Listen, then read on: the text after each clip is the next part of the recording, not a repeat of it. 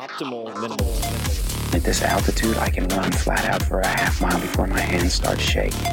Can I ask you a personal question? Now would seem an appropriate time. What if I did the opposite? I'm a cybernetic organism, living tissue over metal endoskeleton.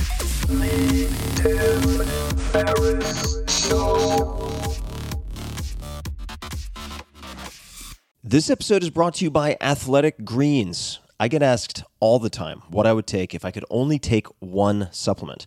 The answer is invariably athletic greens. I view it as all in one nutritional insurance.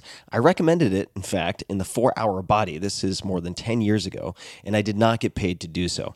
With approximately 75 vitamins, minerals, and whole food sourced ingredients, you'd be very hard pressed to find a more nutrient dense and comprehensive formula on the market. It has multivitamins, multi mineral greens complex, probiotics and prebiotics for gut health, an immunity formula, digestive enzymes, adaptogens, and much more. I usually take it once or twice a day just to make sure I've covered my bases if I missed anything I'm not aware of. Of course, I focus on nutrient dense meals to begin with. That's the basis.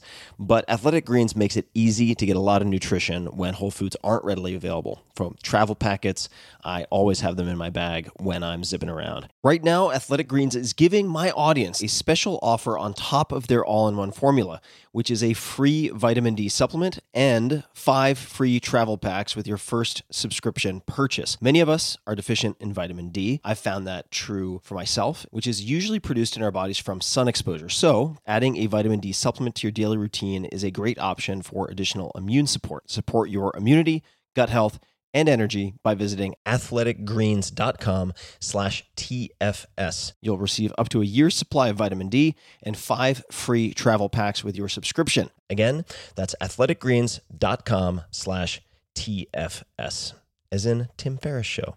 athleticgreens.com slash TFS. With LinkedIn Jobs, we tap into a network of more than a billion professionals to help you find quality professionals quickly and easily for any role you need. Marketing wizards? Found them. Software engineers? Found. That project manager I could never seem to hire? And found. LinkedIn Jobs quickly matches your roles with candidates with the right skills and experience. In fact, 86% of small businesses get a qualified candidate within 24 hours. Post your first job for free and get started at linkedin.com slash acquire. That's linkedin.com slash acquire. Terms and conditions apply.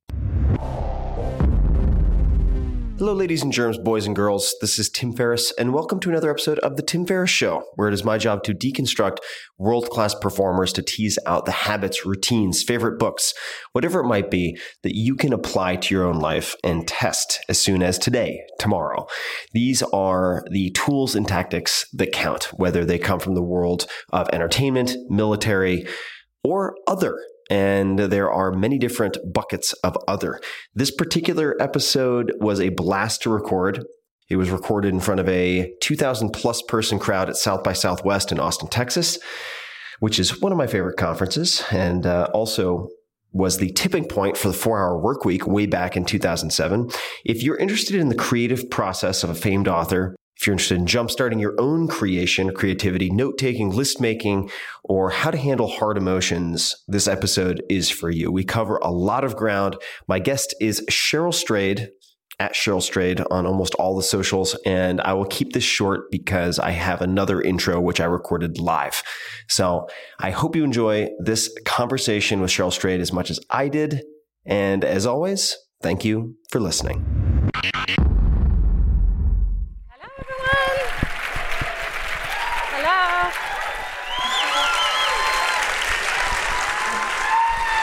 Hi, guys. Good afternoon, everybody. You guys, well, you guys ready for a show? All right. So, this is the first live Tim Ferriss show in Tejas, in this fine city of Austin. So, thank you all for coming. It's the first one. It is. I didn't know that. I'm so honored. And I am so honored to have Cheryl Strayed here. You may know Cheryl. Hi, everyone. And Thank you. for those who don't know Cheryl, I'll give you a little bit of context and then we'll dive into it. And I will double check with the organizers, but I think we have between 60 and 90 minutes. I have a 60 minute countdown, but I think we have up to 90. So if that's too long, those are the exits over there. Cheryl Strayed is the author of the number one New York Times bestselling memoir, Wild, one of my favorites. the New York Times bestsellers Tiny Beautiful Things and Brave Enough, which has a permanent home on my coffee table at home, in fact, and the novel Torch. Her books have been translated into 40 languages around the world, probably more. At this point, Wild was chosen by Oprah Winfrey as her inaugural selection for Oprah's Book Club 2.0 and was made into an Oscar nominated film starring Reese Witherspoon and Laura Dern. Strayed's essays have been published in the Best American Essays, the New York Times, the Washington Post Magazine, Vogue, Salon, The Sun, Tin House, and elsewhere. Strayed is the co host along with Steve Almond of the WBUR podcast Dear Sugar Radio, which originated with her popular Dear Sugar advice column. She lives in the lovely city of Portland, Oregon. So please welcome Cheryl Strayed. Thank you. Thanks, everyone. And there are so many questions I would love to ask, but I thought I would format this a little bit differently because I know that there are so many questions you all want to ask. So I am actually going to base this entire conversa- conversation around questions that you all have submitted via Facebook and Twitter and use those as jumping off points. So I thought we would start with one from Twitter. And this is Charlie Charbonneau. I may be pronouncing it incorrectly. The question is, or one of several, is what's it like to know tiny, beautiful things saved lives, including mine? Oh, Yeah. it's uh, that's amazing. Thank you, Charles. Um, it's right up there with just a very small handful of the most extraordinary experiences of my life, actually. Um, I know the power of literature um, because books have saved my life too. And it was always my intention from the very beginning when I when I first when I was like six and learned how to read and and felt the the beauty and the truth that that words on the page can make. Um, I wanted to join that club. I wanted to be somebody who would would make that kind of beauty and truth in the world too. Um, but I didn't know if I ever would would be there, you know, and I didn't know what would be what would be the mark um, that I would reach that I could say yes, I did that too. And I will say, uh, it's that thing. It's people coming up to me and saying, "Your book changed my life. Your book saved my life." And so it's really the highest praise I've ever gotten from uh, a reader in any in any way. You mentioned that books have saved, changed your life. What are some of those books? Are there any particular books that come to mind that have had a huge impact on you? Yeah, so many books. Um, well, one of the things I think I wrote this in Wild that that I felt that books were my religion.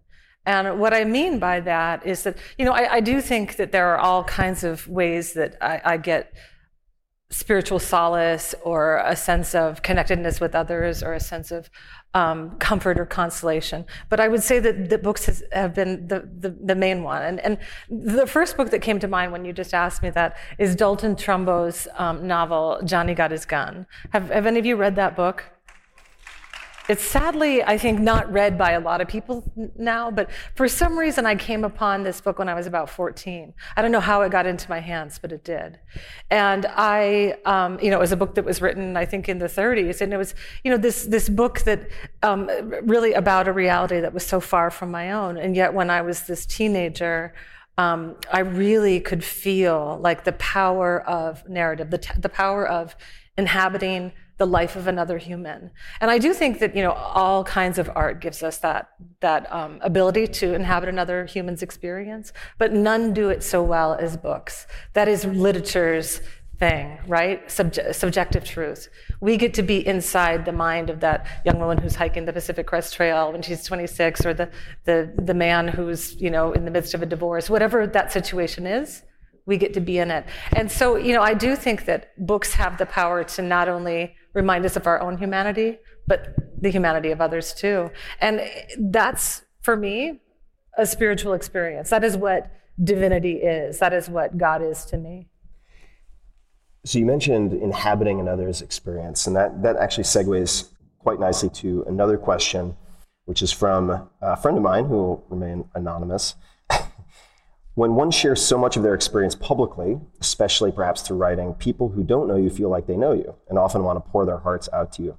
So how do you connect and engage with a large audience without getting drawn into others' struggles in such a way that your time and energy are compromised? It's hard. I wonder if you also. I struggle with it. Yeah. I struggle with it tremendously. Mm-hmm. Yeah, Particularly when people come to me with extremely heartfelt uh, serious and sometimes urgent problems. Yeah. And uh, I'm sure you've run into that quite a bit yourself. How do you think about contending with that? You know, I, I don't have the final answer yet. I think it's in progress for me. But I will say what I've learned in these years since I began writing the, the Dear Sugar column and Wild, and even with my first book, Torch. Um, it was read by fewer people than uh, Wild, but I still had a whole batch of people who were coming to me, um, you know, after reading that book, saying, "You, you told my truth." Um, you said something I feel, and no one else has ever said it. And um, that's a really powerful kind of intimate connection. And I think that um, that for me early on, I felt like, okay, we share this thing, so now we have to share more. We have to correspond or email each other or be friends or yes i have to meet you for coffee and talk about it. And you know that just became unsustainable. You know with with torch you know the, the five people who read the book i could meet them for coffee. Um, but with wild that became unsustainable. And and what i realized too is that i already gave them the best thing i have to give them you know that that book tiny beautiful things that saved somebody's life or the, the wild that somebody saw themselves in like i gave them that thing already. And any further interaction with me will only be a reiteration of what i tried to achieve in those books. Is my microphone messing up It could be either of our microphones, although I guess mine is attached to my head. So i think it my might be, i think be- my necklace is messing with it so i'm going to put it backwards All right, no problem. i'm sorry you don't any longer get to see the beauty of my necklace but So, as context, could you describe what just disappeared behind door number one? But Okay. what is the necklace? So what this necklace is, and I was telling Tim before we went on stage that you know I tend to be one of the writing assignments, uh, the, my best writing prompts um, that I give when I'm teaching writing is I talk about um, the use of objects and talismans in narratives. I think that it can be a really um, powerful source of story. And for example, if I made you all right now um, take out your keychain and then write the story of every key, you would all have written something really interesting and something very telling about your life. And so when I do things like this, like talk to Tim Ferriss, you know, um, before you all, I always want to have like a talisman of what I hope happens. And so this necklace that I that just made disappear, what it is is that it's a zipper that's that's just unzipped and it's just glued to a piece of felt. Let me show you. See, so it's an undone zipper glued to a piece of felt. Bought at the San Francisco Museum of Modern Art, and um, I love the I love the idea of unzipping. You know, I think a lot of people they think of going on stage and having this kind of formal interview as the time that you're going to um, be guarded or try to present a certain public face. And while we're doing that, I think I'm also hoping we get something beneath the surface that we, we can sort of unzip in some ways. Me too. So let's let's let's get amongst it. uh, this is well, I shouldn't. I, I could say that for every single question that I'm going to ask when I look at paper because these are from uh, the audience. But in short, I'm going to just abbreviate a little bit. Uh, what often sets someone down a path of self-discovery is trauma. So, as a mother, how do you work to nurture a sense of security for your children while also encouraging them to go on their own quests of self-discovery? Yeah, that's really tricky because my kids are like, they have the, the opposite life than I had as a child. My kids are just basically little cupcakes, you know, and nothing, you know, my, my son a couple years ago, my kids go to public school, but a couple years ago, we were thinking of applying, we, we applied to this um, private school and my son had to fill out the application. And um, even though he was like 10, they were like, you know, describe, you know, a challenge that you've overcome. And my son was like, I don't have any, I haven't had to overcome anything, mom. You know, and he was like so upset that nothing bad had happened to him. and I was like, my God, what an uninteresting life you have, you know. Um, so, so um, it, it is kind of funny because, uh, like, I, you're right. I protect my kids. I want my kids to have, um, to not be witness to. You know, I, I had a lot of uh, traumatic things actually happen to me at a young age, and um, and one of the great profound joys of my life is that that my kids do not have that experience. Um, I remember a few years ago, uh, I told my kids about my father um, being abusive to me. I mean, it was more than a few years ago. My kids were maybe five or six. when I first told them that my father had, you know, battered my mother and had been physically abusive to me. And my kids actually thought that I was joking um, because they they didn't understand that adults can behave that way. They didn't really actually understand um, that that could be true because all of their encounters with adults had been you know people behaving like you should behave and so you know i love that we're not replicating that um, and i think that that of course like any humans, my kids will have their own challenges. Um, and maybe one of them is just going to be like having the, the perfect childhood that I gave them, being the perfect mother. overcoming the lack of obstacles. Mom, what am I going to put on this application? I made their life too easy. No, I'm kidding about that because, of yeah. course, I'm the most imperfect mother. But what I mean is, I think that no matter what your circumstances are, you always have challenges, right? I mean, this is always, I mean, the, the, the, human struggle is true, whether you're living, you know, in difficult circumstances or, or a life of luxury. And we all know that. We were talking backstage a bit about quotes that have resonated with people. Yeah. And I'd love to know, whether in Brave Enough or elsewhere, what are some of the quotes that have most resonated with your readers and fans? Oh, some of the quotes that are great. That's right. You know, whether they're in the book or elsewhere, is it, what has really right. struck a chord? Well, you know what's interesting to me, and, and I say this in the introduction to Brave Enough, um, th- that it's I really believe that, of course, you know, the writer creates these words and they're his or her, you know, sentences on that page. But the minute we release them into the world, they really belong to the readers.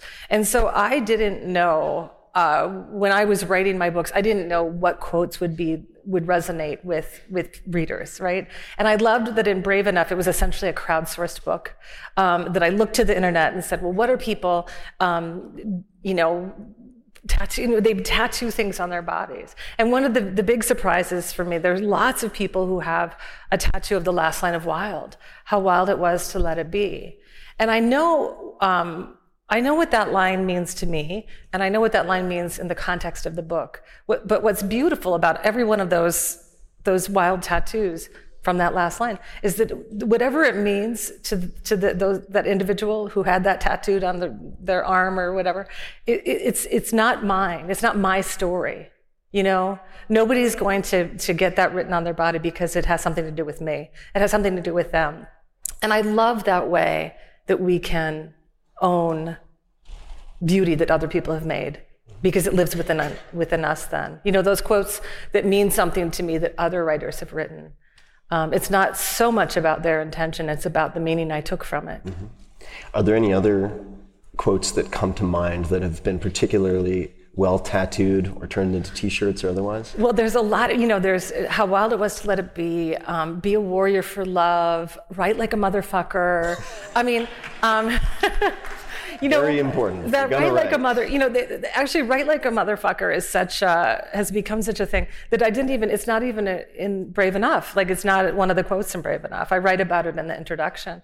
Um, but, but my favorite thing is at my book signings, um, people will come up to me and say, you know, will you please write um, engineer like a motherfucker, or um, you know, be mother like a motherfucker. Be a mother, mother like a motherfucker is another common one, and um, and and I love that because that's what write like a motherfucker means. Like that's what that column. I don't know if you, any of you have read that column, but but that's what I'm drive was driving at when I was writing about, you know, writing this letter to this writer who's saying, I'm a writer, but I can't write, and I want to be David Foster Wallace, but I'm not David Foster Wallace, and I'm 26, and why aren't I famous yet? I was saying, shut up and write like a motherfucker. And you know, I think that that applies to almost any kind of work we do.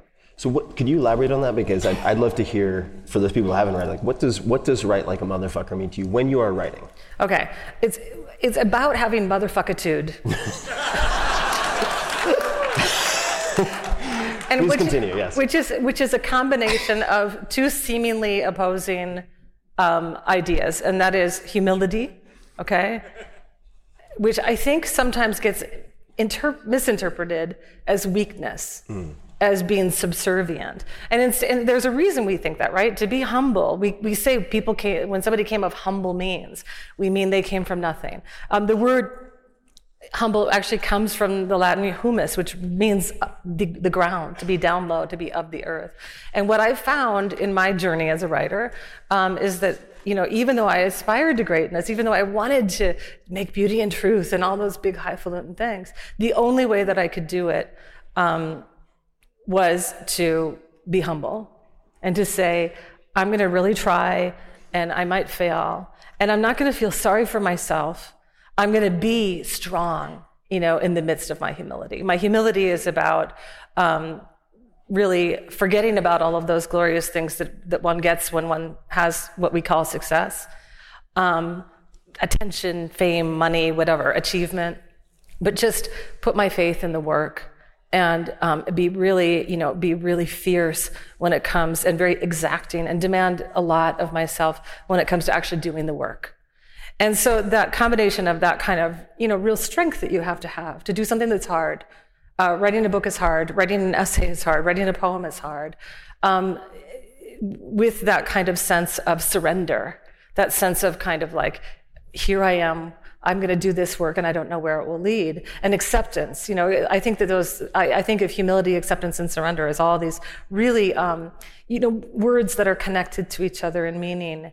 Um, and we think of them all in these kind of, we, we disassociate them from things like strength and power. Mm-hmm. But I really think that the only way to get to those places is through those things. Definitely. Yeah. Just the adaptability that comes with being able to surrender, even if it's just surrendering to uncertainty. Absolutely. Yeah. If you look at then, if we take those principles, and this, this segues nicely to Jody Valley Smith, I think it is, from Facebook does she show up every day for two hours no matter what it takes, a few days or a few days at a time away from home? In other words, what is your writing process? Finding space to write with mom things to do is hard. Uh, and of course, morning routine. So I think that uh, Jody would just like to hear about what your writing routine looks like and yeah. maybe to make it specific if you let's say on a book deadline uh-huh. or on any kind of deadline yeah what does your process look, look like what time of day any rituals yeah so, I, for a long time, I denied uh, the fact that I was a binge writer. And I'm here to tell you what, my name is Cheryl Strayed, and I'm a binge writer. Um, you know, for when I, I remember being like in my 20s, and I would go to like you know, uh, see writers give lectures and readings and so forth. And um, it would always be some like, you know, old guy who was like, of course I write every day. If you don't write every day, you're not a writer. And then you would look deeper and, you know, this man would be like, in his office and then his wife would like bring him lunch and then he would have lunch and then he would write a little and i was like that's just not my life. Nobody's like catering my life. You know i had to you know have a I, I was bringing lunch to other people. I was a waitress. I was so what i found is that i creatively um, and this was true before i had kids it's true after um, as well for different reasons is that i do best when i can say this is the block of time that I'm not going to be able to write. And sometimes that's like a couple days, sometimes that's a couple months. And, you know, therefore I release myself from any kind of guilt or shame or I should be writing when I'm not writing. Um, and and the, the counterpoint to that is to say, now I am going to write on these days or during these months. And I try to arrange my life so that that happens. And so, you know, what that looks like for me is not so much a daily practice, as it is uh, looking, you know, uh, looking at the month and saying when can I write and when I'm when am I not going to write. And so, you know, for me, um, especially since I had kids, you know, when when when the ch- children came, my kids are 11 and 12. When when I, when I had kids, suddenly my whole life had to be redefined, obviously, but especially that work life because writing is all about concentration, solitude, and silence. And those are the three things that children are most not about, you know. and um, I had to find, you know, a place to, to do that. And so once my kids were a little bit older, um, I had them 18 months apart. It was like a whip, rip the band-aid off fast approach to childbearing. And um, they, once they were like two, I said to my husband, I'm going to go check into a hotel like down the street for two nights. I'm going to be gone for 48 hours. Don't call me unless somebody stops breathing. Um, and I'm going to work. And I would get more work done in those 48 hours than I got done for weeks at home. And this isn't to say I didn't, you know, write around the edges of things at home, but I find that I can do, when I do that immersion, it's incredibly fruitful for me. And, you know, like I said, that was true even before kids. Like, you know, I, I never thought of it until I had kids and actually had to get away to a hotel or whatever. But um, before that, I would go to writers' residencies or I would just go rent a cabin somewhere. And um, there's something about that sort of uninterrupted time to make something happen that works far better um, for me than you know that every day like you have to write two or three hours every day. Um, and that's just how it is. That you know that's just my process.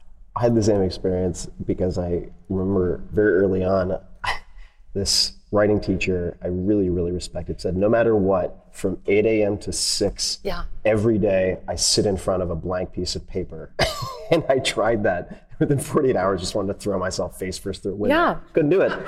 And uh, I wanted to ask you about the hotel. So Yeah. I've heard, after hearing a number of writers, about a number of writers doing this, I remember I hit a really tough spot with the four hour chef and I checked into a hotel in the town where I live and also got a tremendous amount done. Yeah. What, what did those days look like for you? Yeah. So you have a few days blocked out.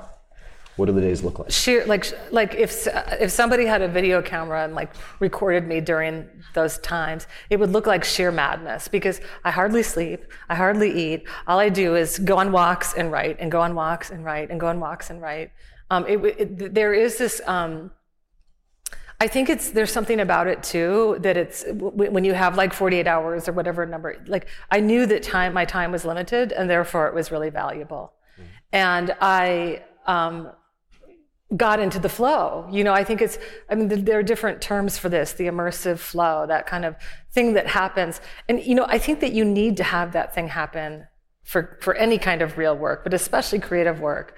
Um, you know, when you're writing, what you're trying to create um, on the page is that John Gardner describes it as this vivid and continuous dream. You actually are trying to create an alternate reality for somebody else. You have to tell them, you know, what that person looks like, what that person feels like, what that person is thinking, what's in the room, what does it smell like. All of those things have to come alive. And that can't come alive on the page if you aren't inhabiting that. And it's really hard to dip into that for 15 minutes at a time. And so I just knew that I had to um, just go all the way there during those hotel stays.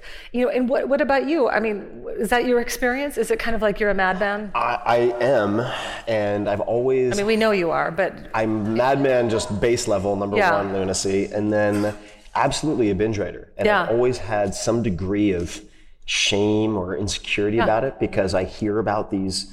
every day. And I have friends who are, say, It's 'cause journalists was- who say, oh, writer's block doesn't exist. And I'm like, Right. Really? Like, am I the only one who believes in Santa Claus here? Or Yeah. What's happening? And I need those unin- uninterrupted blocks of time Yeah. where it's m- very likely that the majority of the day it may look like I'm just staring off into space, but if I don't have that space, I'm not going to get to the writing. Well, that's right. Part of the writing is just wandering the room Yeah. and yeah, that sort of thing. You know, I, I do think that um, the reason that this is important, I think, to say and talk about is for some reason, like shame and guilt is a really big thing for a lot of writers. You know, this thing that we should be doing. And I- I can't tell you how many times I've told the story of, being a binge writer, and somebody comes up to me afterwards and says, "Thank you, thank you. I, you know, you gave me permission." to call myself a writer. And my most, the most moving experience I had in that regard was I was giving a talk in Ohio a few years ago, and um, afterwards, this woman came up to me, and she has, she was a single mother with four kids, and had been, you know, slowly writing her novel over many years. And she worked at like a 7-Eleven or some job like that, and um, she was crying about this thing I had said about binge writing, and she said. I, you know, because one thing I said is like, it, it doesn't matter what you should do, just make it, make an intention and follow through with it. And so if that, if all you can do is say, I'm going to write one day a month. I'm going to take one day a month. That that's all I'm do, doing is writing. That's 12 good days a year. That's a lot of writing you can get done. And she said to me, that's that's what I do. I write once a month. My mom takes my kids. And she had never allowed herself to think of herself as a writer because she'd been doing it wrong. She hadn't been doing what that old guy who gets his lunch brought to him by his wife had, said you had to do. Yeah. And and you know, I think it's really liberating to say you have to do like with anything, writing with life, you have to do it in a way that works for you. And to that point, I remember one of the best pieces of advice that I got when I was completely paralyzed for a period of, of months with uh, just fear of writing this particular project I was working on. And the advice was two crappy pages a day. Yeah. Know you're on deadline, but it's not going to be Tolstoy. Relax. Two crappy pages a day. You might not use any of what you write for a week or two, but just put down two crappy pages per day. And what happened? What happened is some days it is two crappy pages and it's terrible and you don't use it, but other days you end up writing 20 pages and then there's five good pages. And it's Tolstoy. Which you transcribed from I'm his working. novel. I, I'm Right. working. on it. it's a work in progress. Uh, question that I, I've actually wanted to ask you in some form for a long time. This is from I think it's Finja, F-I-N-J-A from Twitter. How do you get through wild or destructive emotions without destroying anyone or anything? Oh, you mean like how do you write a memoir without hurting somebody's feelings? Is that what you I don't know. I, I think this is broad enough that How do you can, get you can interpret wild- it however however you might. I mean, but how do you work through potentially wild or destructive emotions? Uh, and I mean, very closely related to this is another question, which is related to pouring out your heart on paper. I see. And whether that is cathartic, whether it reinforces maybe the pain that you're Mhm. feeling, but how do you sort through uh, difficult emotions yourself? Right, yeah. No, that's a question that comes up a lot. And I think that there are basically two kinds of people those who think talking about, thinking about um, difficult experiences or painful memories or painful emotions is um, a bad thing because it brings up those feelings again. You know, why would you want to dwell on something that makes you cry or makes you remember that sorrow?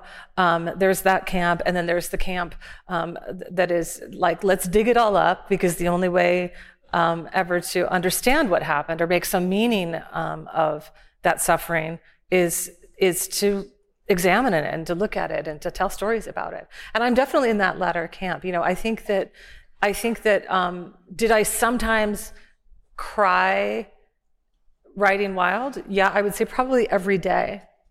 You know, probably every day. And was that good for me or bad for me? It was really good for me. For when I when I first um, my first book Torch is fiction, but there are autobiographical elements to it. It's a story about a woman who dies young of cancer, like my mom did, and it's, kind of you know a first novel. Um, in that way that a lot of first novels are, you know, both fiction and, and autobiographical.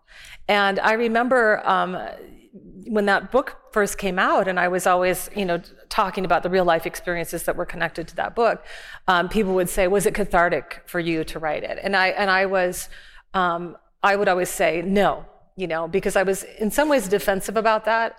Um, maybe specifically as a woman writer, because I think whenever women, in particular, write about um, emotional things it's it's put in this kind of like oh that's your nice little journal you're processing your emotions versus um, it being allowed to be in like the sort of high art camp of great american literature and so i would say absolutely not it is not cathartic i i made this is literature and by the time i published wild i felt confident enough in my work and also evolved enough in my own life that i could say you know both things are true that there there is no question that that you know the the most cathartic, I would say the most cathartic thing in my life, right alongside motherhood for me, has been writing. It is through writing that I have come to understand um, who I am and what I've been through, and therefore who we all are. And there's, there's, that's really been an emotional journey and one that I'm better for having taken. And so, and yet that can also be by way of creating literature, creating art. Mm-hmm. And so, you know, I, I think it's good that I had to understand more deeply what happened to me. I mean, one of the things once you start to tell a story about your suffering is you have to think about the people or person who made you suffer. And you start to have to empathize with them. You have to start to ask, like, well, why did this person do this to me? Or what did it mean when that happened?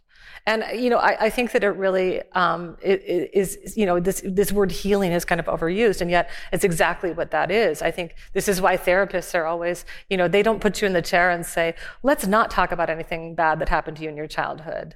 They say, What happened? You know, where are your wounds? And writing is all about that. Writing is all about where are your wounds? And you see this, I see this over and over again in teaching. You know, this is what people, these are the p- stories that people want to tell.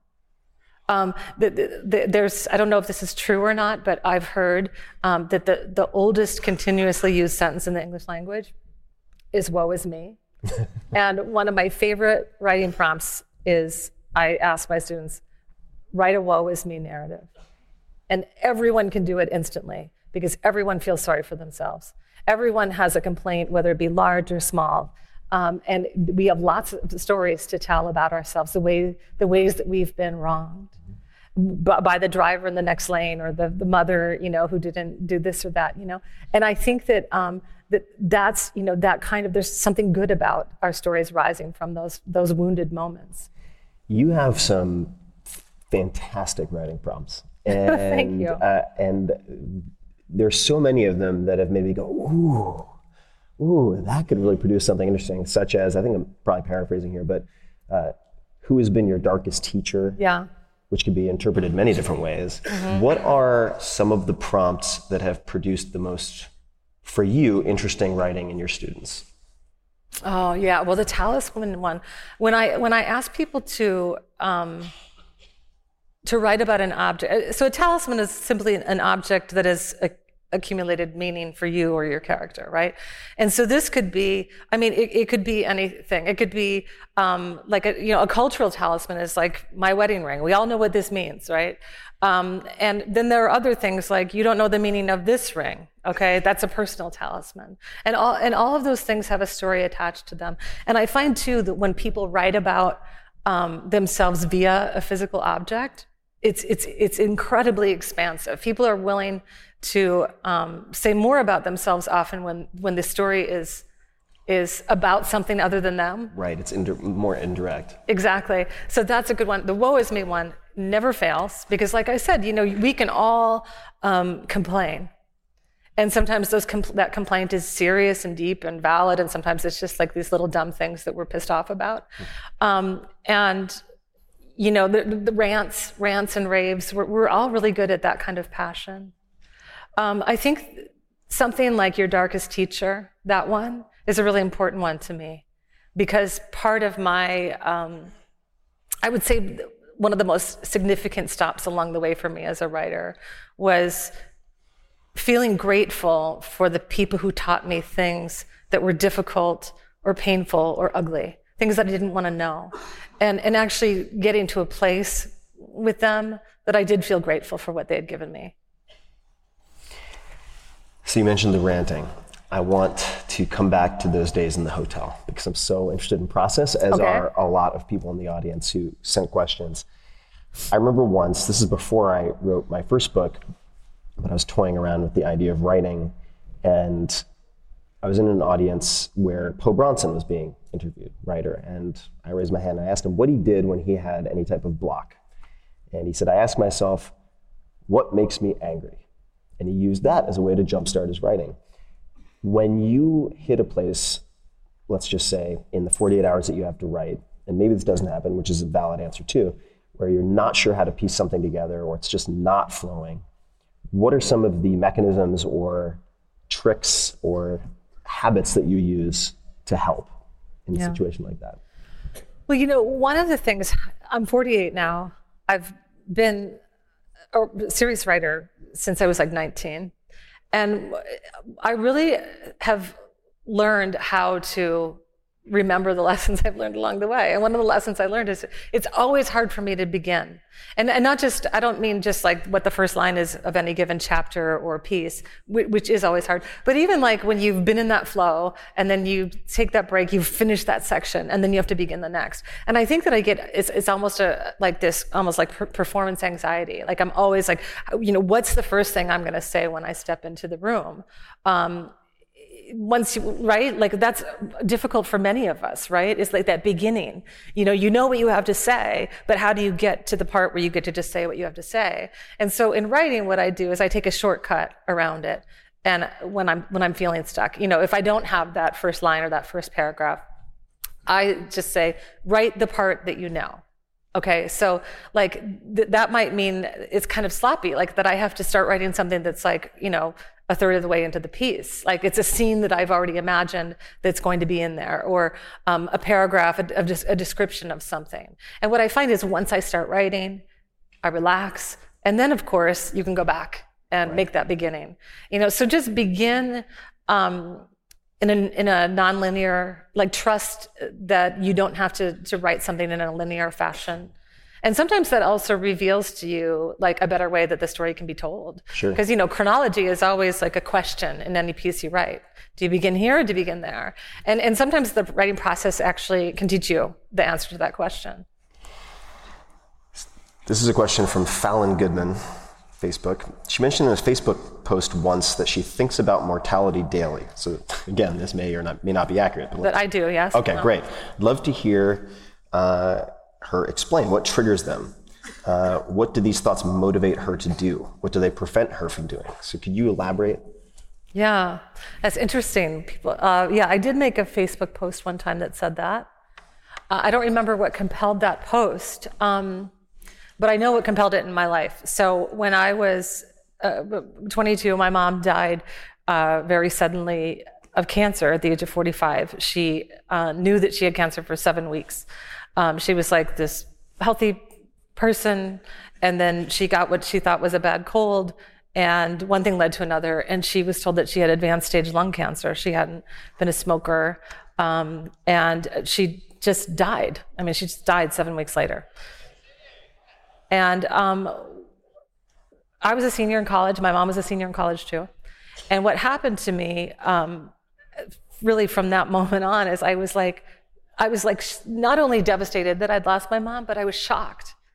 Um, I was young enough that I like it never occurred to me like really mortality I'd never had to confront it it had never occurred to me that my mom would die um, you know at a time when I used to think she she wasn't meant to die that young you know like I still had this kind of youthful idea that like people live to be old and of course that's what happened and so when my mom died, I suddenly was just acutely aware that any of us could die at any moment. And I know that it sounds strange to be 22 and like rationally I knew that we could all die, but I didn't know it in my bones. You know, I didn't know it in my body.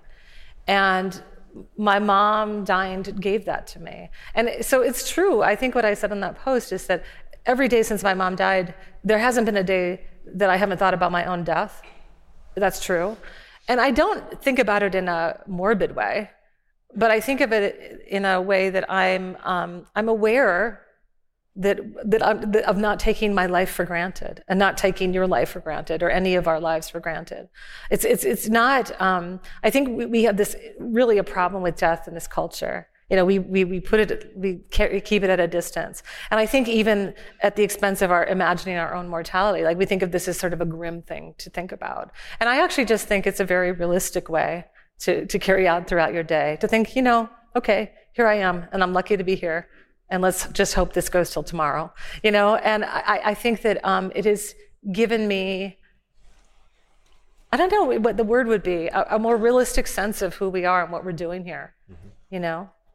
And a greater sense of um, consequence. I want to use the word consequence. You know, when I say bye to people, I think, you know, I try to make that connection. Mm-hmm. Do you think that's crazy? I don't think it's crazy. You, how, I mean, goodbye how, is God be with you, right? Yeah. So it's it's it's intended to be a I may not see you again. Uh, it's not crazy to me at all. And I had a very close friend die uh, of cancer I didn't know about, certainly not remotely as difficult as what you went through, but nonetheless found out late stage on a ski trip that he was going to die a few months later because he had metastasized liver cancer. Mm-hmm. Seeming uh, was a former super athlete. Yeah. No outward signs whatsoever, and had a few incidents. And shortly thereafter, a friend, a close friend of mine from college, killed himself, also completely out of left field. So I for myself began a revisiting Stoic philosophy, and I mean they are somewhat obsessed with death in every form, but also planting these memento mori around my house so that I would think about mortality more often. Is there a particular way that you prompt thinking about your own mortality, or do you have any rituals. Uh, for instance, one thing that I do every time I, uh, I'm in a plane and it's about to take off, I ask myself, would I be would I be okay with dying right now? Mm-hmm. As a way to evaluate what I'm focusing on, uh, and that's just a very simple way because I travel so much to revisit the mortality. Right. What do you? What's your answer? Almost always yes. And if if it's not, that's the catalyst for making some changes. Usually saying no to more things. Right. Yeah, me too. That's saying no. But I'm not okay with dying, just for the record. Yeah. Um, Now, I should clarify being okay with dying, any crazy stalkers in the audience, means not that I, I want want, to t- die. try to kill me, I will throat punch you. But that it's, it's a way of gauging how true I am being to the things I claim are important to me. Yeah. No, I get that. Yeah, to me, it's not, it's more organic. Like, it really is just an awareness because it, it sounds, I want to return to this thing I said where it never, it had never occurred to me that my mom would die. And of course, i'm being hyperbolic. It had occurred to me, um, but I, it occurred to me in that same way, like that most of us go along in our lives feeling rather complacent, right? That like, you know, it could happen, but it probably won't. So let's, like, let's just push that really far. And so at this moment, you know, when my mom died, I was, like I said, a senior in college. I was also in this moment of, of my life and all of our lives when we're in our early 20s where you're you're trying to figure out like who you are you know coming into your manhood or your womanhood. And that's that's you know what was happening to me. And you know it took me um one of the most fascinating processes I ever went through was was actually letting go of my mother, and you know my even like I would you know I had like months of just dreams about um, accepting my mother's death. And the, the dream that I had over and over, which I know is the boringest thing in the whole world to have somebody tell you their dream, but I'll just keep it quick, is that I would had to murder my mother over and over. I had to kill her, had to beat her to death, had to bury her alive, had to run her over with a truck, had to do terrible things to my mother. And it was just like because I couldn't believe she was dead. And I think that that um, what I've come to know through my work is that, you know, I, I've s- talked to so many people who have experienced deep grief, and they also went through that. And you know, it's it's something that for whatever reason we don't really um, know how to talk about in a public way, or to, to sort of bring into the fold of like what it means to what what what human experience is. And so it's to me, my awareness of my mortality is is is um, it's just more that it's something that I that I notice in a way that I didn't notice it before. Um, instead of choosing that sense of complacency, like, well, that won't happen to us. It's living in that place where you say, yes, it will. Every single one of us, right here in this room, every single one of us, we're going to have that shared experience of dying. There's a there's a really fascinating experiment that was done. I want to say it was NPR, but uh, there were these dinners hosted around the country called Death Over Dinner, and there were discussions about death. Because, like you said, it's it's a subject that I think is underexplored and underdiscussed, and then people are caught very much unprepared for the emotional hardship and everything that goes with mortality. This is a question from Jessica Larson from Facebook. Were there ever dear sugar questions that she felt unequipped to answer? And in general, did she have a particular process for answering the questions? Yeah. You know, many times, um, so I used to write a, a column, the Dear Sugar column, but now I have this podcast. And, you know, there are definitely questions that are like, wow, I don't know um, what to say. You know, I don't know what to tell you to do. But, and, and uh, you know, one of the things I've always positioned myself as when it comes to giving advice is sugar is it's not really, um, I'm not trying to tell people what to do. I'm trying to help them ask deeper questions. I'm trying to help them help illuminate maybe sometimes people think that their question is this, but it's really that. And I think of myself as somebody um, who's trying to to illuminate a conflict or a struggle by way of giving advice. Um, and there are sometimes where it's just impossible. I would say, you know, the, the few times, um, both in the column and then now on the radio show, that I've received a, a question from a woman who is pregnant and um, doesn't know what to do. Like, have an abortion, have the baby, and give it up for adoption, or keep the baby. This, this, I'm thinking of one woman right now wrote to me with that scenario, and you know what I, I, I broke my own rule in this in this one question is I responded to her personally. Usually, I only respond on the show or in the column. And I emailed her personally because I felt like she was in a really desperate situation and needed help. But I also wrote to her to say, like, I could not possibly be the person. Nobody would be the person who could tell you what to do. Because there are some decisions that have such high stakes and such personal consequence that only you can say. So those are really hard ones when it's when it's a you know those are that's a very black and white decision right whatever that person decides that's that's you know really a, a big deal um, usually the kinds of questions we get Not to, not to interrupt, but I will. How do you help someone in, say, an email that you send to her to process that? How do I help- Help her to process it, like, Yeah. like you mentioned, because I think you're very good at it. And you say, you, of course, mentioned the email, I can't make this this decision for you. But is, is there more to the email? yeah or, yeah no it was like one of the longest email, emails i've ever written So um, what i did is i walked her through my thinking about the, the consequences of each decision um, and you know, I, I said, you know, these are the things. This is this is what you know. I, I did with her the way I would do it in the column, which is like, okay, so you know, what are why are the reasons that you would do this or that or the other thing? And I, you know, we I laid all the all the scenarios out, and I think that that's in my own life um, always what I do when I'm having a hard time. And I, I talk about this a lot on the show. It's like I'm a super big fan of list making. I'm like the list queen. And every problem I've ever had has been solved by a list.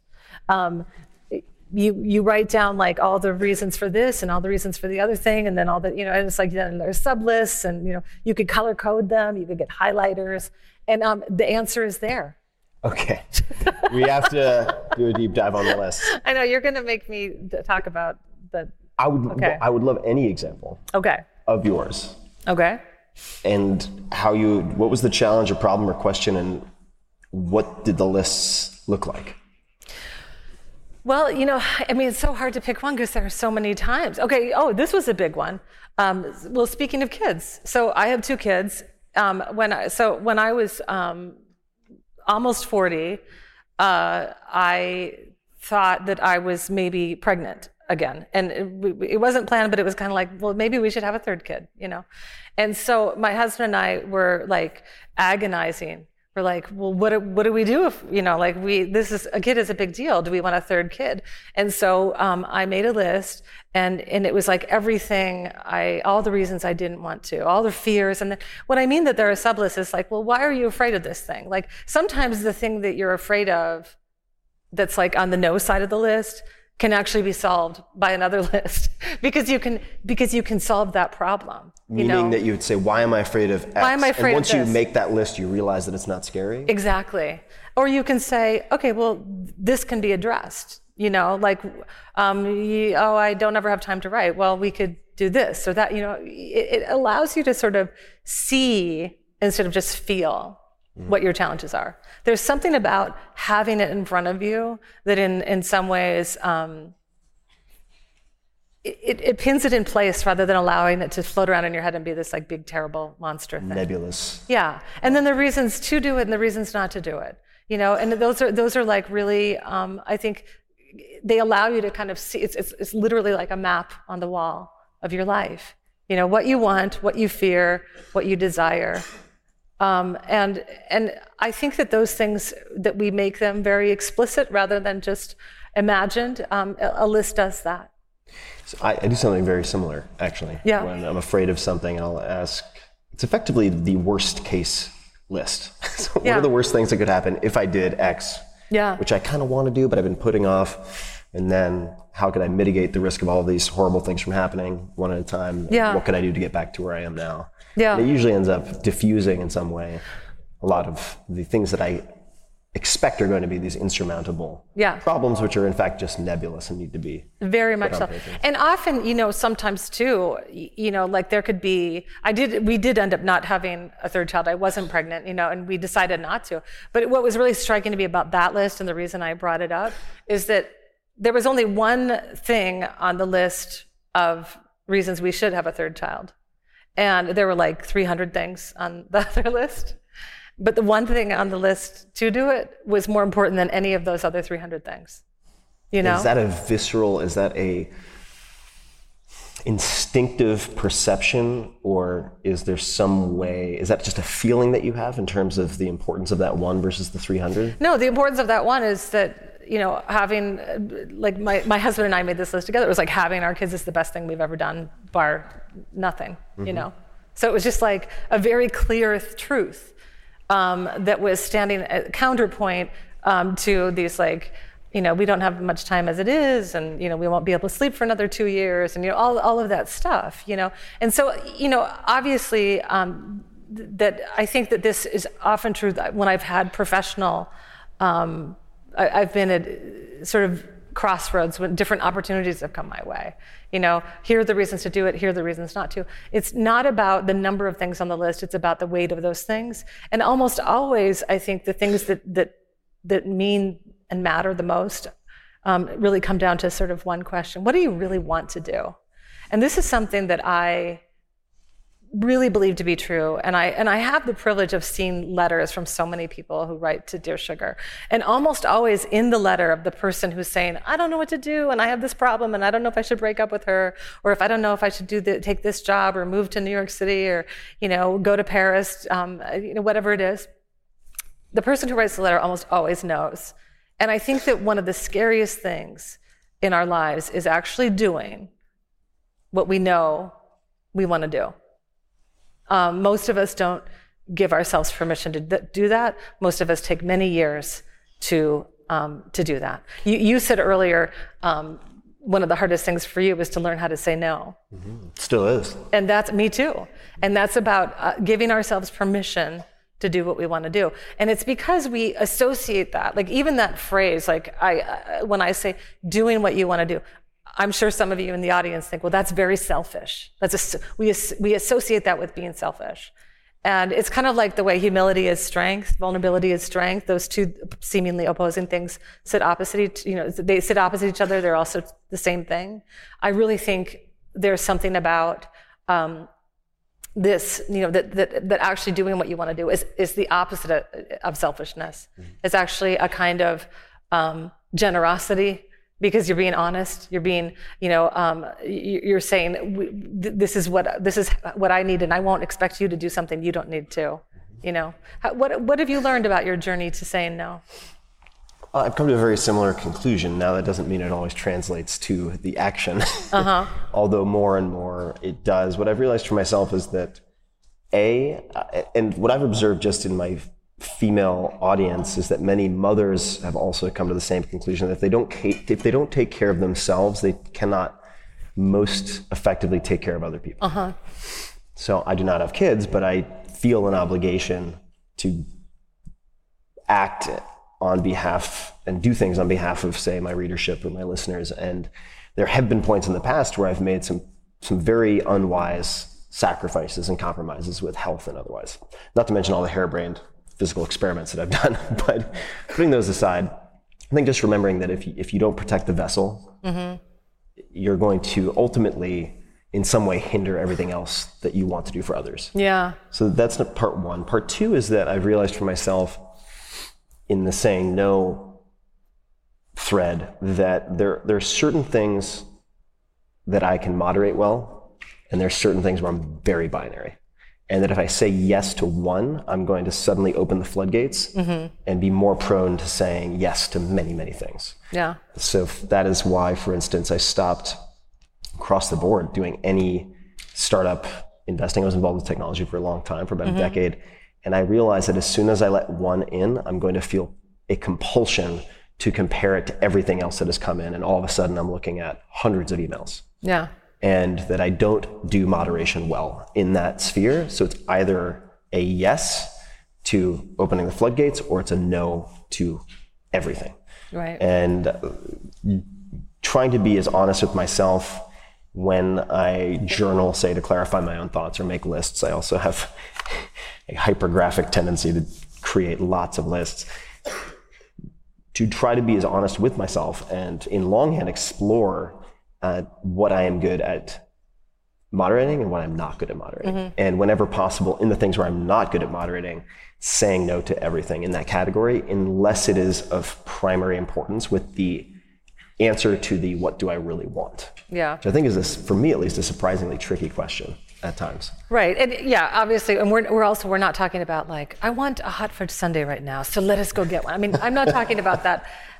When I say to, to do, you know, that most of us take a long time to, to learn how to say what we want. I, I, I mean for those those bigger things, like the, you know, for me, it's been very connected to um, what I give beyond, like the books I write. To you know, how do I um, keep that that line of communication open between the readers and the writer and how do i also have my own private life you know For sure. and it's tricky It is tricky. For those people who are wondering, and uh, here in person, we are going to be doing a book signing at the book signing location after this session.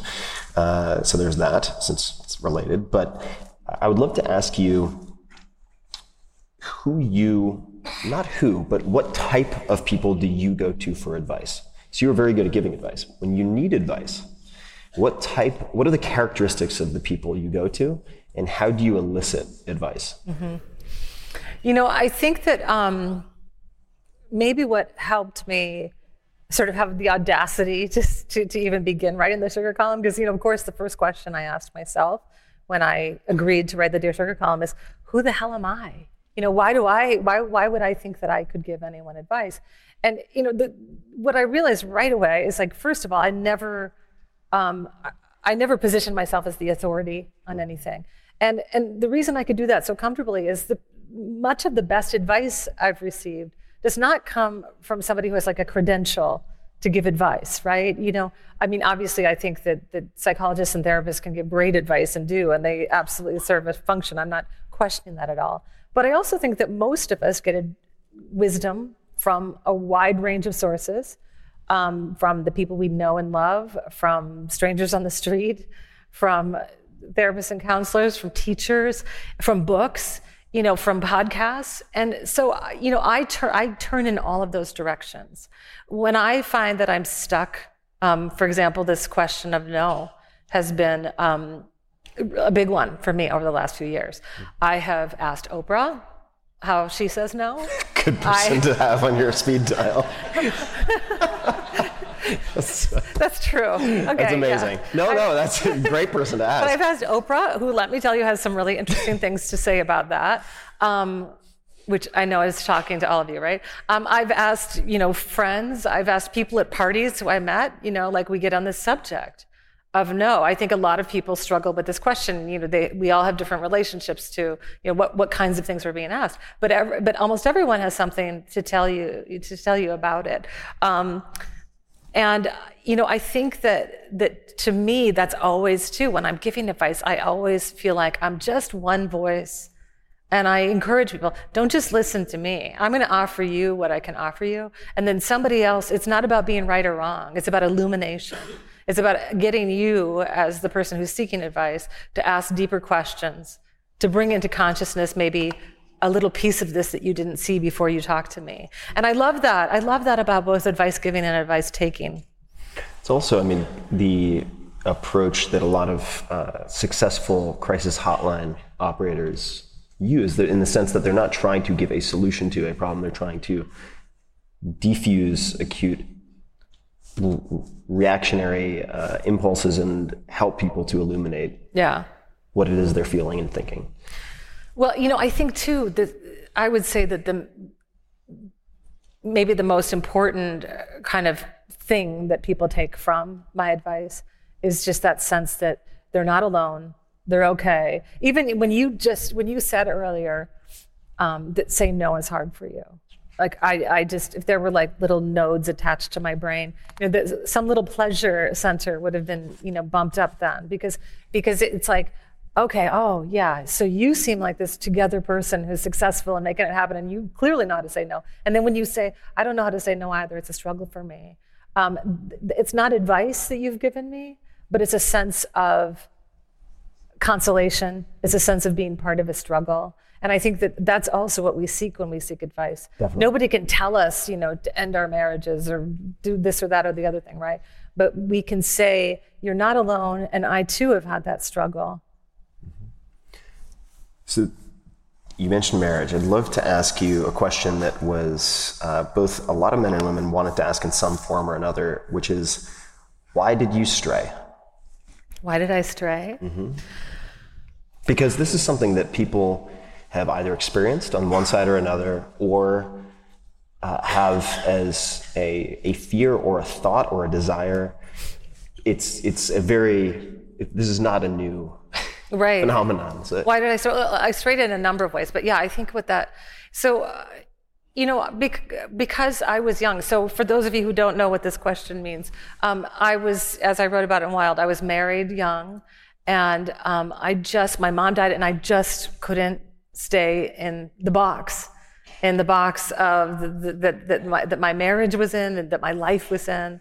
Um, so many of the the so much a part of, a part of my growing up, I think, especially in my 20s, growing, doing that real adult growing up, was about um, testing the fire and, and, and seeing what it felt like to do something that I wasn't allowed to do. Um, and maybe that was that thing that I wasn't allowed to do was what I wanted to do and seeing what it felt like to do that. And, you know, it was really um, painful and interesting and necessary. So that's why I strayed. And, you know, it led me, and, and, and of course, like almost always when we, when we um, make mistakes that harm ourselves, it almost always leads us to, if we, if we listen to that lesson. I mean, in some ways, that was a dark teacher, right? It led me to this, this place that I could then, um, you know, make other choices, walk in a direction that was going to be um, not, not about increasing my suffering, but rather lessening it. Mm-hmm. So this is a uh, question from Max Alpert. If she knew that there were people listening who are currently hiking in the Pacific Crest Trail, like me, is there anything she would say to them? Oh, I wish I were with you. That's what I would say. You know, one thing that every I've talked to so many people who've hiked some long distance trail or gone on a, even you know just a, a few weeks backpacking trip. It's always like the best thing any of us have ever done. And I don't understand why, because it's also really technically quite miserable. I mean, you have to like poop in a, a hole that you dug yourself with a stick. Yeah. And um, you have to like sleep on the ground and it's cold and it's hot and it's all of these things and you have blisters. But it really, there's something about um, that kind of uh, doing something hard making yourself suffer in a physical way that feels um, like the opposite of suffering, incredibly restorative. So I, I have such nostalgia for my time on the Pacific Crest Trail. Any piece of advice that you would give people on the trail, or maybe just making this up, but a third of the way through, who knows, a week week through, and they just are thinking of packing it in, calling it a day? Well, you know, I, it's always, it's not just long distance hiking, but certainly long distance hiking. But I think any kind of journey, any kind of trip you're going to take, um, to remember that it's not that it's that, that usually it's, it's not going to be fun all the time and sometimes it's not going to be fun a lot of the time almost always when we're about to, to go on a trip or a journey, we imagine, like what we're imagining are those like sort of postcard scenes that we think we've gone to, you know, Bucharest for or to the PCT for or whatever. And, and then you get there and it's like, you know, it's not like that. Um, but what I always say is it's, it's I, I'm a real believer in retrospective fun and that is um, the, the, the fun that you have remembering the like shitty thing that happened, you know. and you know, this is really like when you, if I asked, if you and I, you know, if I asked you to tell me about some of your travel experiences. I guarantee you the things that you remember the most acutely are the, like the time you almost died in Guatemala because you had such terrible diarrhea for a week, or the, you know, like the diarrhea stories. They're our best travel stories, you know? and um, like everyone America's remembers. best diarrhea essays. Everyone remembers, right? Every, you remember that horrible, oh, yeah. you know, I mean, my husband um, is a documentary filmmaker and he was making a, a documentary in Cambodia and he ate something and he went to bed and he was so sick that he literally shot the bed. Like he woke up. my kids, that's their favorite travel story. They're like, "Tell us again, Dad, about when you pooped in the bed." And um, and it's like, and this is really true. And same with the Pacific Crest Trail. Um, you know, what did I write about? The the funny thing about when I was writing Wild, I have my journals, and I was reading my journal, like, you know, what was I writing about on the PCT um, as part of the research for my book. And, you know, like literally half the pages are me um, complaining about how much my feet hurt, you know? And it's because that's, you remember your suffering and it becomes pleasure afterwards. do you, do you- is Oh, that I absolutely have it. So I think of the the retrospective enjoyment, and I also think a lot in my own life and for my my family, meaning my parents and uh, siblings, of perspective enjoyment. So Mhm. I try to schedule one or two events or trips with my family per year, and this is relatively new in the last two or three years, so that we have even if the event itself is a disappointment at the time, although I hope it not to be, and I try to make it fun, that we have, say, six months to look forward to the trip. And then that trip happens, and then six months hence, we have another trip scheduled so we can look forward to it and plan it and look at photographs. And there's, I think, I really feel like this is an arbitrary number maybe, but 80% of the fun is looking forward to it. Okay. It's so I'm retrospective fun. You're anticipatory fun. Sounds like it. Yeah. but the trip always sucks. Well, no, the trip.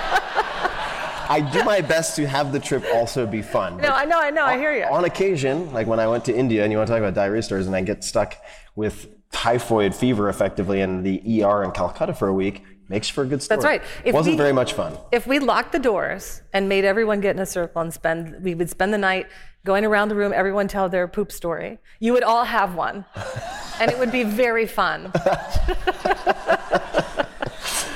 Uh, if you could, or let's just say you had the opportunity or the obligation to assign one or three books as a gift to every graduating college senior.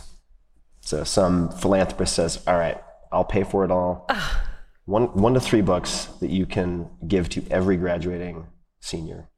What books come to mind? See? I was all ready to say like my favorite books, but now you- with the graduating senior thing, you made it. Um, I would, I the first book that came to mind would be Claudia Rankine's book Citizen, um, which came out a few years ago, and is just a really important um, book for us to be reading right now. Um, but you know, I, one of my old standbys too is my favorite. Uh, Alice Munro is my favorite writer. Uh, her selected stories. My favorite book is her um, book, The Lives of Girls and Women. And but she's just uh, an amazing short story writer. I love her so much. I'm also, you know, I love so many poets. Mary Oliver is one of my favorites, and I mean, it's it's always hard for me to think about. Um, for you know forcing one book on everyone um, but but all of those would be good good ways to go what do you like so much about Alice Munro?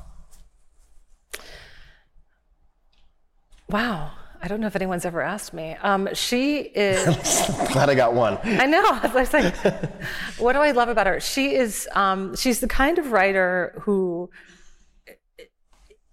I, there, there, I read all of her stories many times, and almost always um, the experience is um, like I'll be just going in to try to find a passage or a quote, and I find myself like accidentally reading the whole story again, and every single time it takes my breath away. She's so, her craft is so, she's such a, you know, virtuosic uh, prose writer. She has um, the capacity to inhabit you know a sense of perception that exceeds even what we already know to be true. And when you when you see writers do this what i mean by this is like a good writer can make, you feel what it feels like to be you know uh, feeling unwell in cambodia right? You can be inside that physical experience. You can hear the sounds and the smells and and and, and feel like what, what they're thinking of that moment or that situation. And alice munro and a few other really great writers can transcend beyond what you already know that experience would be like and actually show you a deeper level of that experience. That's you know when we say i, I was astonished by this what we mean is we, we were shown a truth that we know is true but couldn't yet articulate to ourselves until it was shown to us by that writer. Hmm. And that's magic. I mean that's a magical act. And i think it's what every writer aspires to do. It's certainly what alice munro has done in pretty much every one of her short stories When you hear the word successful, who or what comes to mind for you?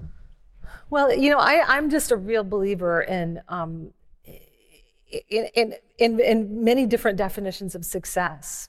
You know, I, I, know I'm not the first person to say this to you. That, that you know, like, this idea of like that our culture has created this notion of success that has to do um, with money and position and sometimes fame, depending on you know what your what your career is. Um, and I reject that.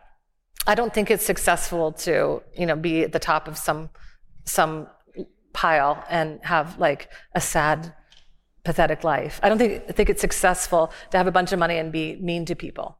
You know, I really take very seriously um, my values, I guess, that have to do with not just achievement and, and, and following through on the things I said I would do professionally, but like the way we are and the way I act in the world. You know, are you kind? Are you honest? Are you generous? Um, are you op- are you are you uh, transparent? I think transparency is something too that's like a sign of success, a mark of success. And I think you know, to me, it really um, comes down to a couple of questions. Did I did I did I set intentions and did I follow through with them? Did I say do what I said I would do? And every time I've done that in my life is when I feel like I've succeeded, and every time I have not done that in my life is when I feel like I've failed. And that's in ways large and small. What is something you're currently trying to improve or something you're struggling with, and how are you going about it?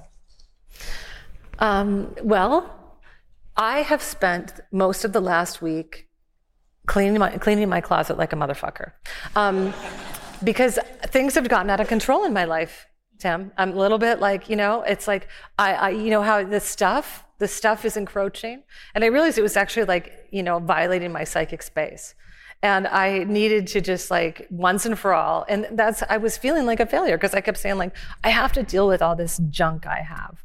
You know, like the old Lego pieces that my kids don't use anymore, and the old whatever, like this this you know, pants I'll never fit into again, or whatever. And I finally just like went. I was just like went through all my stuff. I even hired like these guys came and like reconstructed my closet, like physically, like you know, reconstructed my closet. And then I um, I got it all like together. And I, I brought my daughter into my closet to show it to her, and she said, Mom, it's like Pinterest. so I'm very proud of myself. I'm a success. it's like Pinterest. That's that's high you know, praise. and if you you you, I know you sometimes ask people like, "What's the purchase under hundred dollars or whatever?" Right. That you've made most positively impacted your life. Okay, let me tell you guys. I didn't know this until last week. There's a thing called a boot box for your long boots, and you put your long boots in them instead of draping all over the floor of your closet, and, and then you put them up on the shelf. Boot box. Like Pinterest. It costs like $10. uh, what is something, or maybe there are multiple things, uh, abs- something absurd that you love doing? Something and, absurd that I love yes, doing? Yes, and I'll, I'll give you an example because I was asked this recently and it caught me off guard, and I thought about it and I realized I have this habit of whenever I'm feeling stressed, or very often, I don't know why I do this, but I go, and I stretch my jaw. And sometimes it's in public, and I open my mouth like a yawning lion. But it could be at a bookstore, and then you'll see mothers like guarding their children because I look like a lunatic. So I think that would fall into the absurd category. I think it's because I clench my teeth at night, but it certainly looks ridiculous. Uh, it doesn't have to be that odd, but is there anything absurd that you love doing that comes to mind? Oh my gosh, this is a hard one. It is. Nothing comes to mind. I do tend to be a little obsessively like, you know, if my kids are eating like Skittles or M&Ms or something, which they're not generally allowed to eat so much, like I'll have to organize them by color. um, but I don't think that's absurd. I think that's perfectly reasonable. um, I mean, why would you want to eat the colors out of order? Makes sense. Oh no, makes this is. I thought of something. This makes my husband crazy. So I like sandwiches i'm a virgo and i like things to be ordered and so sandwiches are they they they're greatly um, problematic for me because you know because you might like here's my whole theory of the sandwich and i think that there are people who have a different theory but maybe a couple of you have my theory which is every bite should be as much like the previous bite as possible do you follow yeah so you, so you need never okay. bite so like what if the, the there's like a clump, a clump of like tomatoes here, but then there's like some you know hummus over. Like everything has to be as uniform as possible. So any sandwich I'm ever given, I open it up and I immediately like completely rearrange the sandwich. And then I close up. My husband's always like, "Would you stop touching your food?" And I'm like, "You're just jealous because I haven't done this to your sandwich." And he's like, "Get your hands off my sandwich." But I. So, do some of you also believe in this uniform sandwich idea? Yeah. Look at this. It's like 70% of the See? audience. Who knew? I think that's. So that is that absurd though? Who, I does- think it thinks depends. that's Well. I think absurdity depends on the, the, the belief of the majority. So apparently, with this audience, it's completely normal. That's right, they're on normal. my side. The audience is full of Virgos, I can see. Do you believe in astrology? I would say generally I do not, uh, but I don't know anything about it. I will say anything I know about it, I've been told by other people. And so you don't believe in something you don't know about. Well, I would say generally I have a high degree of skepticism related to astrology. Okay. I'm open to I'm open to input, but generally, uh, I'm I'm a pretty literal. Uh, sort of uh, falsifiable hypothesis kind of guy with labs and blah blah blah, which can be very boring, but that's just my hard mark. Yeah, no. But then again, I live in San Francisco and I can get pretty far out in woo woo territory with other stuff, which probably makes me a total hypocrite. Uh, favorite failures. When you think of, is there any favorite failure or any failures that come to mind that looking back set the stage in some way planted the seeds for a later success or just a fantastic failure story? You know, it's, it's interesting whenever you ask a writer, I guess, except for like those few writers who come out of the gate at 22 and they, you know, win the National Book Award or something, um, that, you know, it, it's not one story. It's, it's like a decades long journey of being told you didn't do enough or we don't want you or you're not going to be included or we don't want to buy this or that or the other thing like i think that that um, part of being a writer and probably in any kind of artist you know you you have to sort of always be hearing that something's not good enough even if it ultimately is. When you're being told okay this is great now revise it. This is great now revise it. This is great now revise it. So failure is just like part, literally part of like I just like part of my life or part of the vernacular, I guess. But I will say that um, that I have had a couple of experiences um, that were that were in retrospect kind of helpfully uh, crushing. Um, and they were always they always served that purpose that I spoke about earlier of like reminding me what I was really doing and why I was really doing it. And it was reminding me to be humble and to not um, take for granted that I that I was going to be loved or that what I made was going to be loved. Because the thing about making art is that you have to be committed to making it even if you aren't loved. And so you have to attach your you know that that engine that drives any of us forward in the work we do. It can't be connected only. I mean, obviously, we all want to be loved. Me too. But but it can't. You know, the driver of that engine cannot be that other people accept and love you and praise you. It has to be that you um, really want to do this work. You really want to make this thing in the world. And um, and so the times early on, you know, I remember when I was in graduate school, I had a piece you know, I was the, the writer's failure stories are always so boring. It's like, you know, oh, an agent, and all these agents loved that piece, and they all wanted to see your work. And then I was like, oh, here's you know the first hundred pages of my novel, which weren't really, weren't really ready to be shown yet. And you know, they all were like, thanks, but no thanks. And you know, I went from feeling like, oh, I'm, I'm they love me to the, they don't love me. But and that hurt in the moment. But at the time, you know, in retrospect, I think, oh, that was really a great lesson because what I did then is I said to myself, I will never again show an agent my work until I'm really can feel like it's ready to go. And that's advice I've shared with a lot of writers. You know, when they say, well, you know, how do you get an agent or what advice do you have? And my first advice is always like, make sure your work is ready to show. You know, don't don't rush. You know, most of us rush for that external approval. I understand that impulse, but it's almost always the wrong impulse. Yeah, I think that there's um, conflict in, in many people's minds between, say, the so I think over romanticized, say, Silicon Valley notion of you know, fail fast, fail forward. If you're if if you're not embarrassed by the first version of the product you ship, you shipped it too late, which I think does apply to certain things like software Mhm. in some cases. But I was talking to, and this I won't mention the name because it's a private conversation, but a very successful stand-up comedian, and I asked him what advice he gives to novice comics, and he said, "Don't move to New York or LA until you're good." Yeah. He said, "Get good on the smaller stages first, and then you can go play in the big leagues. But until you're ready, don't step onto the stage in the big leagues. yeah, cities. I think that's really interesting, and it's it's interesting to me because I I, I really agree with it. Like the, this message that we're hearing a lot in the last few years is like failure is good and failure teaches us things, and like I believe all of that deeply. But I think that what gets lost in the translation is. Um, that there's a difference between failing um, and being sloppy and expecting other people to do your work for you.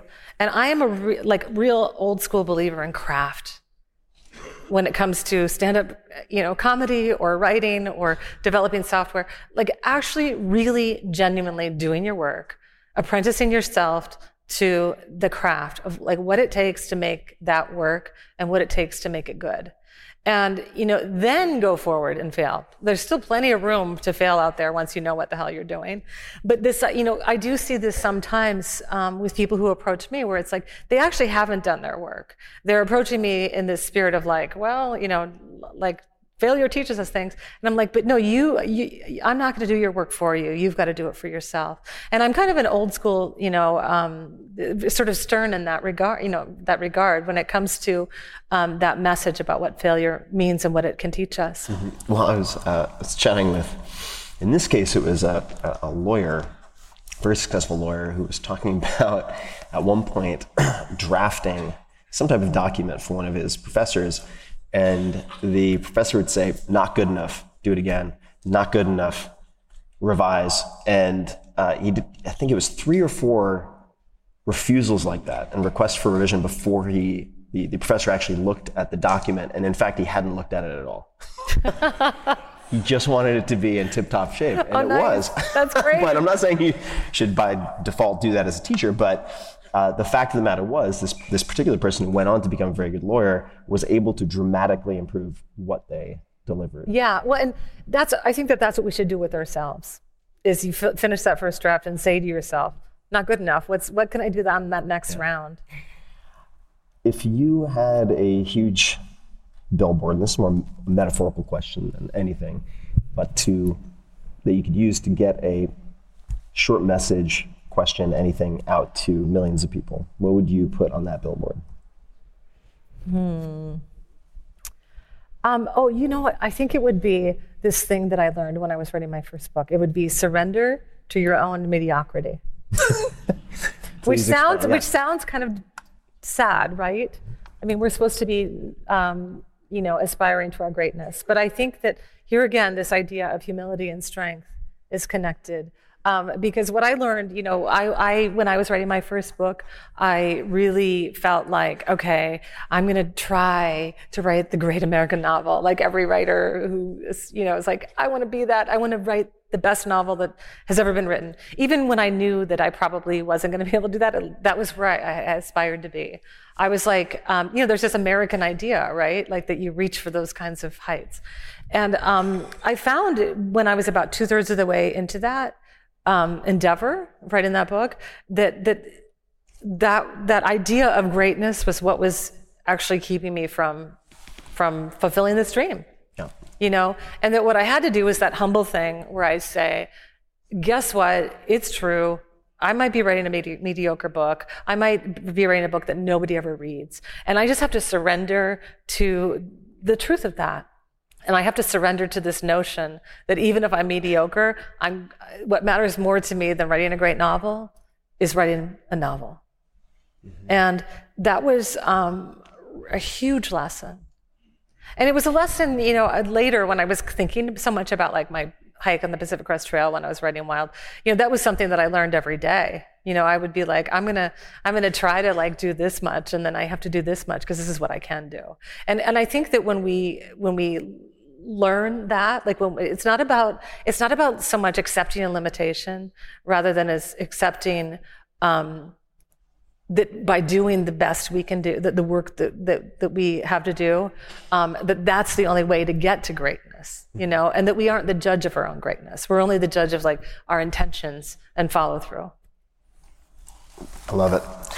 We also take the off the performance anxiety and pressure yeah with this label of greatness or aspiration of greatness that ends up producing exactly the opposite, sort of a yeah. a choked over throttled attempt that is full of fear. Yeah, I think that, I mean, I'm all for the ha- having those big dreams, but I do think that at a certain point you can let your dreams um, get in the way of, of the actual work you need to do. What advice would you give to someone who came to you and said, I wrote a memoir, successful as a book or not, that is being turned into a movie? What advice would you have, or what would you prepare them for? Well, first, I would say be very, very, very careful about who you trust to make that movie.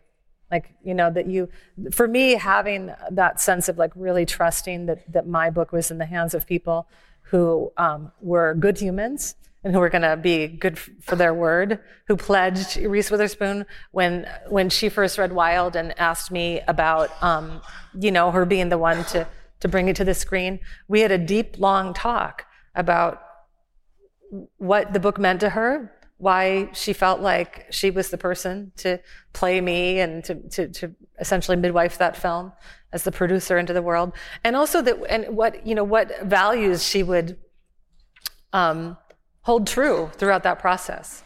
And she was she was you know she followed through. She she she actually pledged to honor the book, and she did.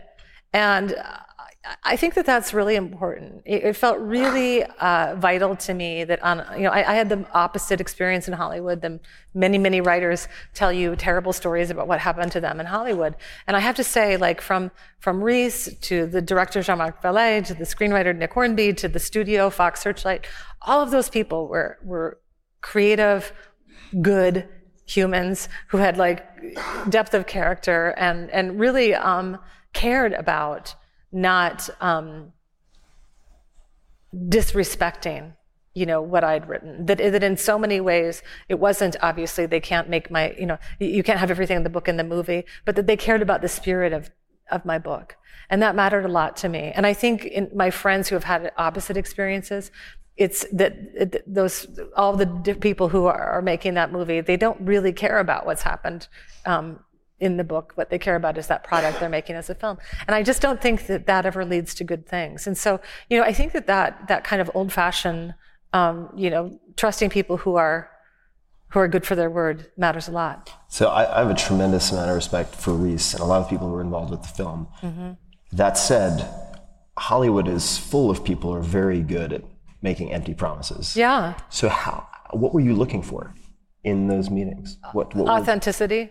Was it I was a spider for, sense that you had, or is it? Yeah, it was a spider sense I had, and I really do have that. I mean, I, it's one of the areas that I would say like that I, I actually do feel like I get a sense of people, and I got a real sense of Reese. And I could tell I trusted her. And one of the first things that I felt about Reese is she was immediately open and vulnerable with me in a way that you would never expect a movie star to be. And you know, you asked me this earlier question um, about you know success and who who comes to mind when I think of success. And and I think of Oprah Winfrey, and not for the reasons that we all um, think, because obviously Oprah Winfrey is wildly successful. But one of the things I never forgot is the moment I met Oprah. She, she had picked Wild for her book. She is, was restarting her book club with Wild, and I went to her house in um, in Montecito near Santa Barbara, and uh, you know, like I was brought to this little like um, guest house, which is you know like nicer than any of our houses, but it's like you know, and um, and then like they do hair and makeup on me, and they get me all ready to see Oprah, and um, because we're shooting this show, she's interviewing me on the show. And you know, it's this big kind of moment. Like I'm like, okay, I'm going to meet Oprah Winfrey, and and they tell me to go down this path through this like redwood trees, and, and at the end of this path, there's Oprah. And it's like um, getting married. I know, I know. Like, I walked on this little rocky thing, and, and then it's like, oh, she's like Cheryl, you know, and she hugs me, and and we sit down at this table. And um, the thing that struck me, and I was like, this is this is Oprah's, this is why Oprah is successful, um, is that she, the look on her face, and what I could see in her eyes, is is her vulnerability that, that I was meeting Oprah and I wanted her to like me, and Oprah was meeting me and she wanted me to like her. It wasn't like meeting the queen, even though for the record she is a queen, but um, she didn't act like one. Like she never, um, like she was still like this incredibly humble human who was really looking to have an authentic interaction with me. And I thought, you know, this is what has driven her success is that it wasn't, you know, like the thing that makes her get up and do that work that she does every day is that that gen- genuine desire to connect with people and be vulnerable and to be open to what's going to happen next. And that kind of curiosity has driven her, you know, to these great heights. And I think that, um, you know, some people they they forget that, like they forget that thing that got them to where they are, right? Mm-hmm. And to me, the mark of success is staying open in that whole way, you know. And Reese Witherspoon has also done that. You know, so when I had that first conversation with Reese, and my first question to her was, why, you know, why does wild matter to you? Like, what did, why, you know, because she said, I read it and I cried and I was like, why? What happened in your life that made you feel these, you know, that made you respond the way you did to the book? And she told me, and she told me things within five minutes of talking to her that she's never told the world. And I trusted that. Well, this this is a conversation that I uh, would love to continue for hours, but we're we're coming up on time, and perhaps this is a, a good point to ask: Is there any suggestion, ask that you have for the people listening? Anything you'd like them to consider doing, ask themselves, or otherwise? Well, I think I should give them all a writing assignment, don't you think? Perfect. yes, I do. I do think. Um, I think um, one of the so one of the prompts in your book, mm-hmm. "The Tools of Titans," mm-hmm. you did this list of, yeah, of tremendous list li- writing prompts. What's your? Do you, I, you mentioned the darkest teacher one. Do you have a favorite one from that from that list? That is that was my favorite. Yeah, because it immediately put me on my heels and made me think about the just the juxtaposition of darkest yeah. and framing it as teacher. So yeah your darkest teacher is um, and, and so that's the, the question i would have for your listeners and people in the room if you feel like going home and doing a writing assignment. Write about uh, your darkest teacher and that is to say a person in your life who taught you um, something you didn't want to know about humanity or the world or yourself and um, so often, you know, those people have hurt us by teaching those, those us those things. And so we just like push them away and we put them over there. And then we never actually get to learn um, that what ends up always being a valuable lesson from them. And, um, you know, for me, so much of writing about, like in my case, it's my father. I, I've written about him in ways, you know, and I, I couldn't, I couldn't um, really write about him until I sort of worked my way to that place that I understood him as a teacher. And when you understand that somebody is your teacher, um, that you can't help but feel, like I said earlier, um, a little grateful for them, a little grateful for even the thing that you got from them that you didn't want to have. So do that. That is a great assignment. Thank you for being here, Cheryl. Thank you all. Ladies and gentlemen, Cheryl Strayed. Thank you.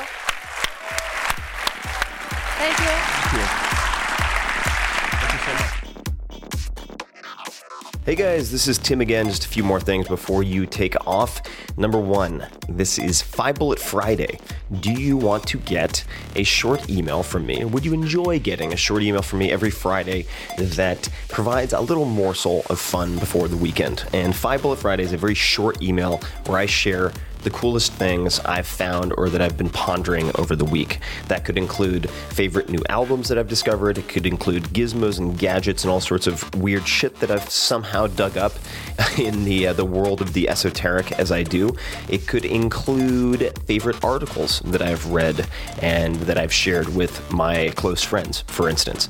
And it's very short. It's just a little tiny bite of goodness before you head off for the weekend. So if you want to receive that, check it out.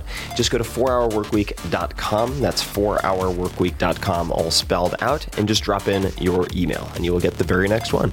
And if you sign up, I hope you enjoy it. This episode is brought to you by MeUndies, which I'm wearing right now. I've spent the last year or so wearing underwear from these guys nearly 24 7 except when I'm having fancy time, and they are the most comfortable and colorful underwear I have ever owned. If you can imagine really awesome graffiti that you've seen in cities like LA or elsewhere, then turned into a print and put onto underwear, you get the idea. There's also some weird stuff like Halloween themed camo, which I have for myself. MeUndies, designed in LA and made from sustainably sourced micro modal. Why is this important? It's three times softer than cotton, and you feel that difference on your loins, ladies and gentlemen. If they feel great. And if you don't love your first pair of MeUndies, they'll hook you up with a new pair or a refund. Uh, what kind of person sends in used underwear back to someone? I don't know. That makes you a strange person. Maybe you should sell them in Japan or something. But if you love the product, and they make great gifts also. And for those people wondering, I go boxer briefs. If you love it, they have a subscription offer where you can save up to 33% after your first pair. So check it out, meundies.com forward slash Tim. You can see some of my favorite underwear. And uh, also plenty for the ladies. That's meundies.com forward slash Tim. This episode is brought to you by ID Commerce and Logistics. I'm asked all the time about how to scale businesses quickly. Rule number one is removing unnecessary bottlenecks that are a headache and also an emergency brake on growth. For many companies, one of the first things they should outsource is inventory management and fulfillment. There are companies that do this all day long perfectly for fast growing companies. ID Commerce and Logistics is one such company. They focus on helping online retailers and entrepreneurs outgrow the competition by handling all types of logistics for you. They manage your inventory, pick, pack, and ship, and handle everything you could imagine so that you can focus on the things you are best at instead of all of these details under the hood. I partnered with them myself during the launch of the 4 Hour Chef so that I could focus on promoting the book which is what I'm good at. And they ensured that things I'm not good at got done perfectly. In other words, that readers were happy with dozens of different products we needed shipped out during holiday crunch season. ID Commerce and Logistics works with many different types of businesses, including e commerce, consumer packaged goods, subscription boxes, and dozens more. They're also integrated with top e commerce platforms such as Shopify, my personal favorite, Magento, BigCommerce, and others, which makes the startup integration and partnership seamless. As a listener of this podcast, you can get up to $10,000 of your startup fees and costs waived. That is a big discount. Just visit tim.blog forward slash scale. That's tim.blog forward slash scale, or you can go to idcomlog, that's idcomlog dot com forward slash tim. You can go to either one. The easier one to remember is probably tim.blog forward slash scale.